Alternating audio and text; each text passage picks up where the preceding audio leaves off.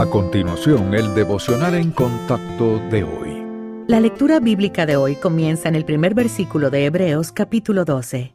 Por tanto, nosotros también, teniendo en derredor nuestro tan grande nube de testigos, despojémonos de todo peso y del pecado que nos asedia, y corramos con paciencia la carrera que tenemos por delante, puestos los ojos en Jesús, el autor y consumador de la fe, el cual por el gozo puesto delante de él sufrió la cruz, menospreciando el oprobio, y se sentó a la diestra del trono de Dios. Considerad a aquel que sufrió tal contradicción de pecadores contra sí mismo, para que vuestro ánimo no se canse hasta desmayar.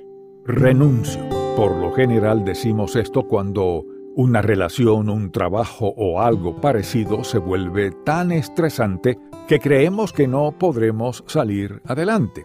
A veces estas palabras incluso se dirigen a Dios cuando las exigencias parecen demasiado grandes, el costo demasiado alto o los obstáculos demasiado desalentadores. Pero incluso en tiempos de desaliento, Dios nos da lo necesario para resistir.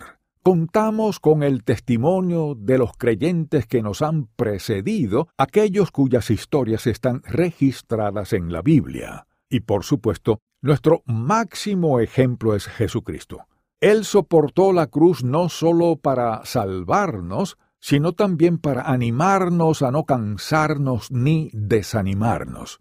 Los problemas abundan en este mundo plagado de pecado, pero Dios dice que somos bendecidos cuando perseveramos en las pruebas. Para lograrlo, Debemos deshacernos del pecado y de los obstáculos que impiden nuestro progreso espiritual. Cuando pensamos en rendirnos, nos estamos enfocando en nosotros en vez de hacerlo en nuestro Salvador, quien nos ha dado todo lo que necesitamos para perseverar. El deseo y el poder para seguir adelante provienen de Dios, no de nuestra voluntad y determinación.